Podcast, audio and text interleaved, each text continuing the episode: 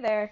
I'm Miss Sarah McFarlane, and you're listening to Lessons Learned, a podcast where I'll talk about what happened in my classroom this week. However, since I am currently a pre service teacher, we'll be talking about what I personally learned this week in the realm of education. This week, I searched far and wide for online resources I could utilize in my classroom, and I found quite the handful. To get started, I want to talk about apps. Since so many schools are going one to one now, I think it's important to have resources installed on your devices that your students can use. During downtime, it's especially important to keep kids quiet, in their seats, and entertained while others are finishing up their work. Giving your students freedom to play on their iPads, for example, is a great way to keep them preoccupied. There are so many websites that claim to be educational but seem to have little to no educational benefits. I'm looking at you, cool math games. This is why I went on the search for games my students could play that I know would keep them education, educationally engaged, but also could um, but also entertained. Sorry. Minecraft for Education, Lumosity, and Elevate are all available on the App Store for free download. Minecraft works just like the regular Minecraft online, but for education, it um, works with their STEM and chemistry skills and then Lumosity adapts to a student's cognitive level and provides puzzles and activities that stimulate and increase their cognition.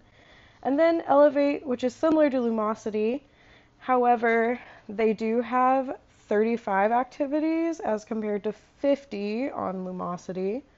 Um, but they their description is the more you train with Elevate, the more you'll improve critical cognitive skills that are proven to boost productivity, earning power, and self confidence. It's a brain training program designed to improve focus, speaking abilities, processing speed, memory, math skills, and more. Each person is provided with a personalized training program that adjusts over time to maximize results. When Lumosity just has a definition of um, play brain training games and keep your mind sharp. Lumosity offers 40 plus games and puzzles that test and train memory, logic, math skills, and more to give you mind your mind a workout. Woo! That was a mouthful. uh, Lumosity is said to have 50 plus activities and counting. Um, but I know that Elevate was named as Apple's App of the Year. However, it does require a um, a subscription, a yearly subscription according to your country, which is interesting. You get a 14 day free trial as well as a basic free version. Oh, okay. So you you can subscribe or you can get the free version. Um, free would obviously better be better for a classroom, but that's just me. Um, I'm really excited about all three of these apps because I know I would probably have a difficult time keeping my students engaged and quiet. But if there are iPads and there are games available to them that I know will increase skills instead of just playing Lemonade Stand um, or Papa's Pizza. Um, I'm a lot more comfortable with having those tools in my classroom. Um, moving on to a website that lends a helping hand to the teacher instead of the students, I found um, the Scholastic Book Wizard. It can be reached at www.scholastic.com slash teachers slash bookwizard. And the reason this website caught my attention was the whole premise of it. You go into the tool, um, type in the name of almost any book, and Scholastic helps you find the reading level and grades it would be appropriate for.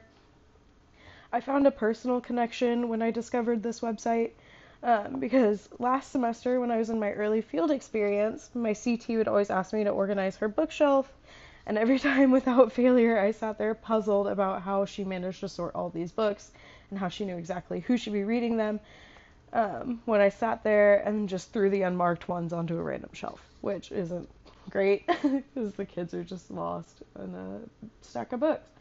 Um, but yeah, I can see myself using that um, to make sure different um, levels of readers are being reached and how it being easier on me just to sort out those books because I know I'd just get tired of it and be like, yeah, that looks like a yellow when it really should be like a purple or something.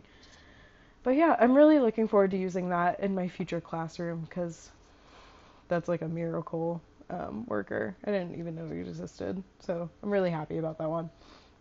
And then the last topic today is a teacher blog that I stumbled upon. Um, it's from a great lady named Mary who runs the blog Teaching with a Mountain View. It can be reached at teachingwithamountainview.com. I was drawn in by the name of her blog because it made me think that she teaches in Colorado. Um, I've always been somewhat interested in teaching in Colorado because for the longest time I've wanted to move out of Kansas ASAP after college. And that state seemed like a solid option since it's so close to home but yet far enough away. Um, but back on the topic of Mary's blog. Um, she doesn't really give any information about her personal life, which is really cool, keeping it very professional, um, not too casual. So her parent, the parents in the classroom don't get too comfortable with her. I don't know. I feel like there's a very important personal relationship that needs to be kept between teachers and parents.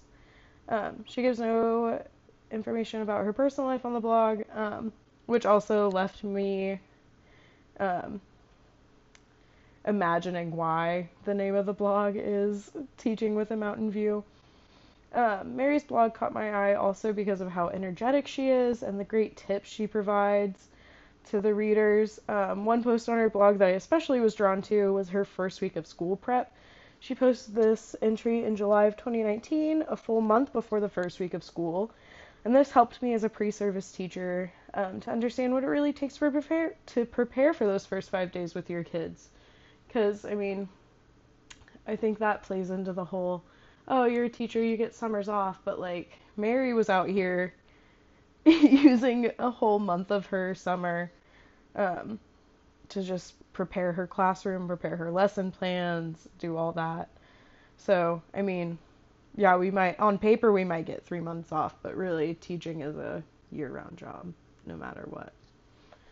Um, but yeah, that's all I've got for tonight. Um, thank you for tuning in. Have a happy Thanksgiving or a nice Thursday afternoon if you don't observe American Thanksgiving. And I will see you after break.